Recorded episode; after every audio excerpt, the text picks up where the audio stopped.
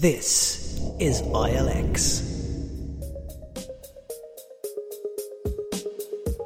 Hello, and welcome to our Product in 15 Minutes podcast series, in which we'll be exploring some of our most popular and most talked about products in a little bit more detail. Hopefully, you'll be able to get your head around what exactly it is that you can expect from each of these qualifications. And first up, we'll be delving into the depths of Prince 2 with one of our Prince 2 trainers, Karen Turner. Karen will be giving you a brief insight into what Prince 2 is, what sort of projects it's most suitable for, and what exactly you'll be learning on a Prince 2 course. We hope you enjoy the podcast, and if you wish to get in touch with us, all of our contact details will be at the end. So without further ado, here's Karen. Okay, hi, I'm Karen. I'm a Prince 2 trainer working for ILX. I've been training Prince 2 for over 10 years and I've been asked to explain Prince 2 in 15 minutes. So, well, first of all, what is Prince 2? Well, Prince 2 is like a methodology, it's like a framework that will help you manage your project. So maybe we should answer the next question of, well, what is a project? A project is something that's temporary, and a project is here to create some stuff, some products, and those products will then be used in the business by the users. And when they use this new stuff that's been created, things in business as usual will start to change. So they'll do things different. And that change will be a benefit for the organisation. So the project is temporary. It creates stuff, it creates products, and when the users use it, that creates a change in the business which will deliver the benefits. So, Prince 2 gives you a method or a framework to help you manage the project itself. So, how's Prince 2 structured? Well, Prince 2 method manages a project in a controlled way. So, um, it's under control at all times, really. Um, it's made up of four integrated elements where we have principles, themes, processes, and the project environment. Now, the principles are like the underlying rules, the things that we need to learn about, but once we've learned them, it would be weird to not have the principles in place. So they're things to bear in mind all the way through the project. The themes these are also used all the way through the projects, and these are things such as the organisation structure. We need people from the beginning of the project all the way through, but they may change, so the themes are addressed continually in case they need to be changing. We also have processes. So the processes are like the steps throughout the method. A bit like a recipe follows steps of how to do things. So the processes will actually tell you what to do with the themes at any one time. But it'll step you through from the beginning to the end of your project. Not forgetting the principles that run through everything. But then we also need to think about the project environment. So every organisation is different.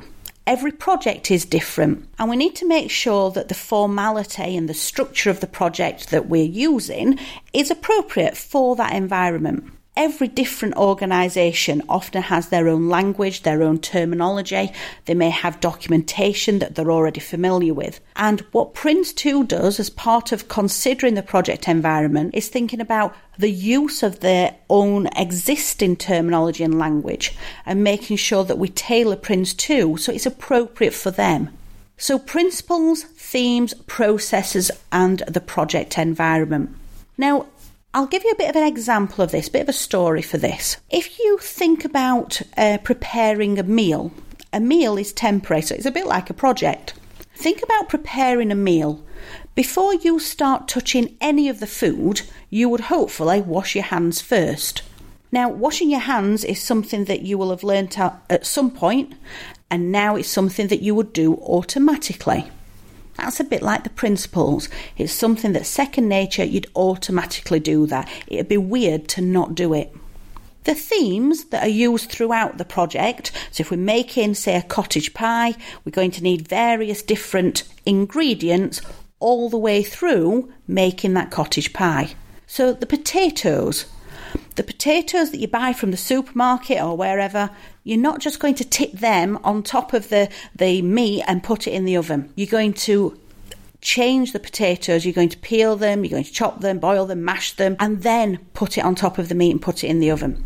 So that product of the potato will change all the way through that project. but we need to be using more than one thing at the same time. So as we're using the potatoes, we'll also be preparing the, the meat and the onions, possibly carrots, um, and all of this will come together to give you the end product. Now the processes are a stepwise progression.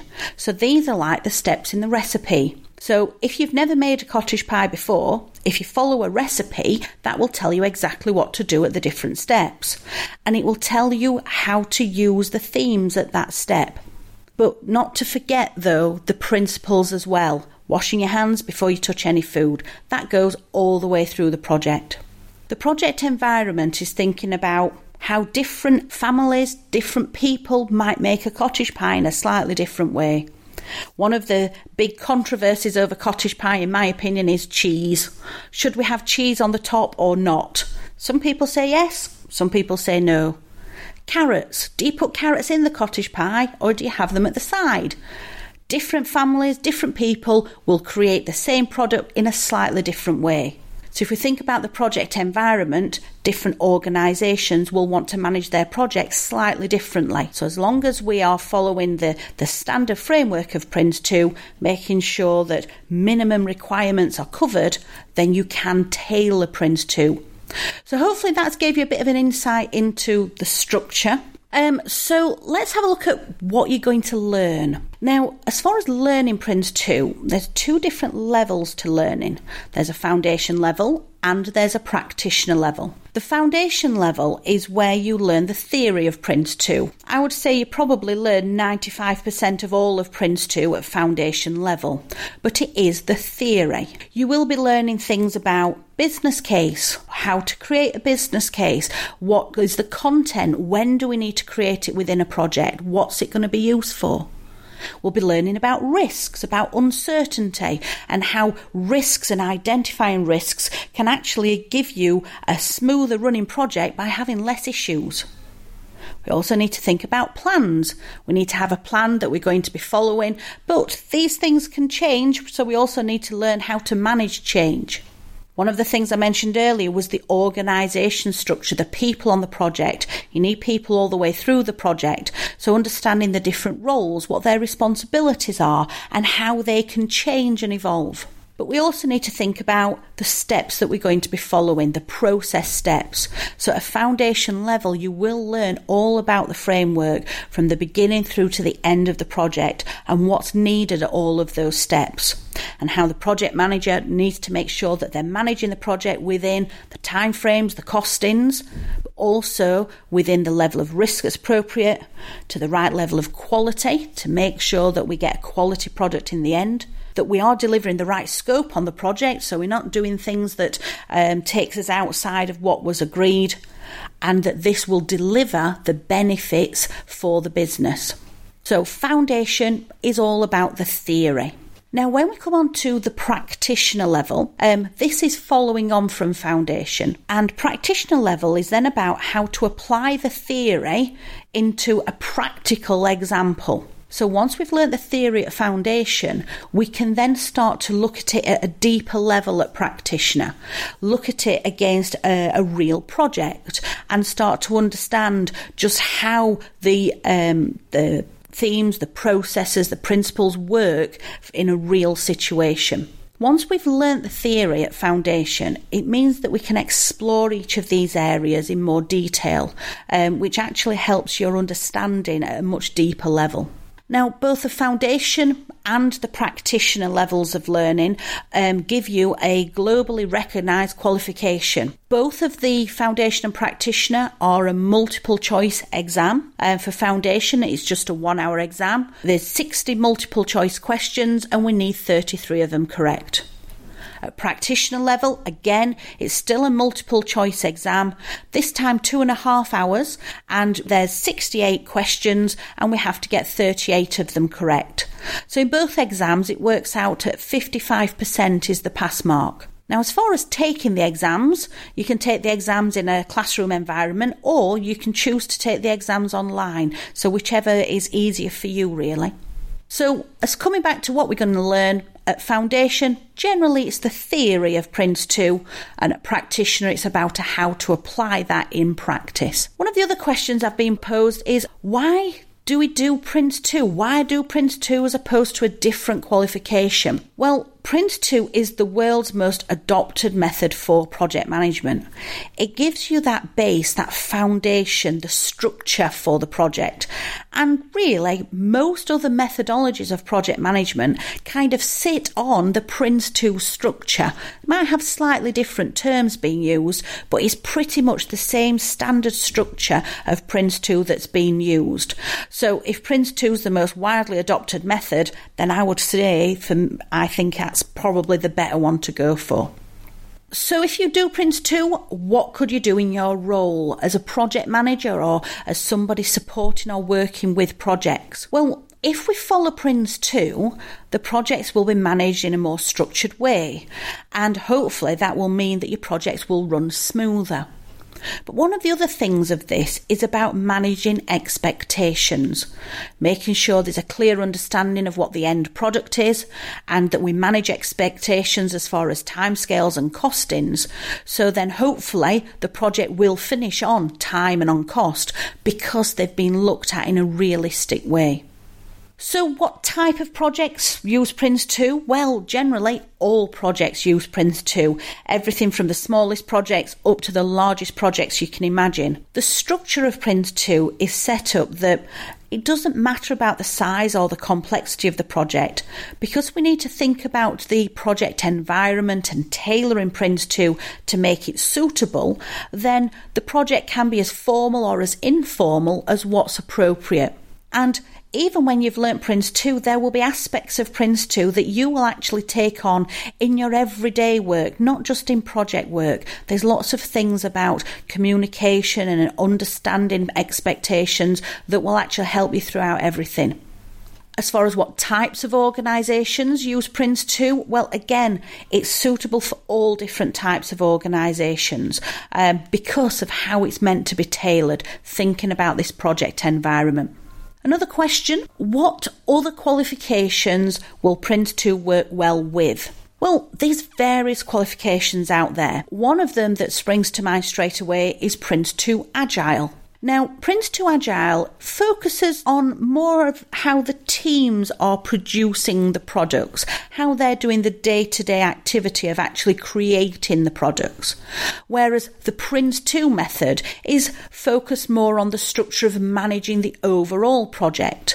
So Prince2 talks about giving out work packages to the teams to ask them to produce the work, uh, to produce the products but it doesn't necessarily go into a lot of detail about how the teams actually work, whereas Prince2 Agile goes into that in more detail. So that could be quite helpful alongside Prince2 as well. Now, Prince2 um, is owned by Axelos, and Axelos have a variety of qualifications that all link and support each other, such as MSP for program management, or we also have portfolio management, P3O, which is supporting people working within like a project support office, or MOR, management of risk.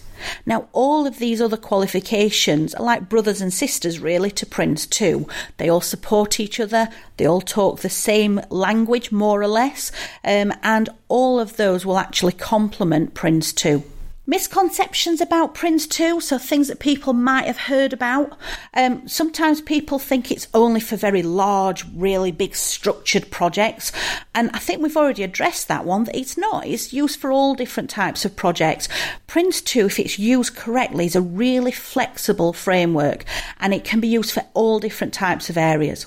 Too bureaucratic. Now, Again, it's meant to be tailored, so the language, the documentation can be as formal as it needs to be, or as informal and as simple as it needs to be for your environment.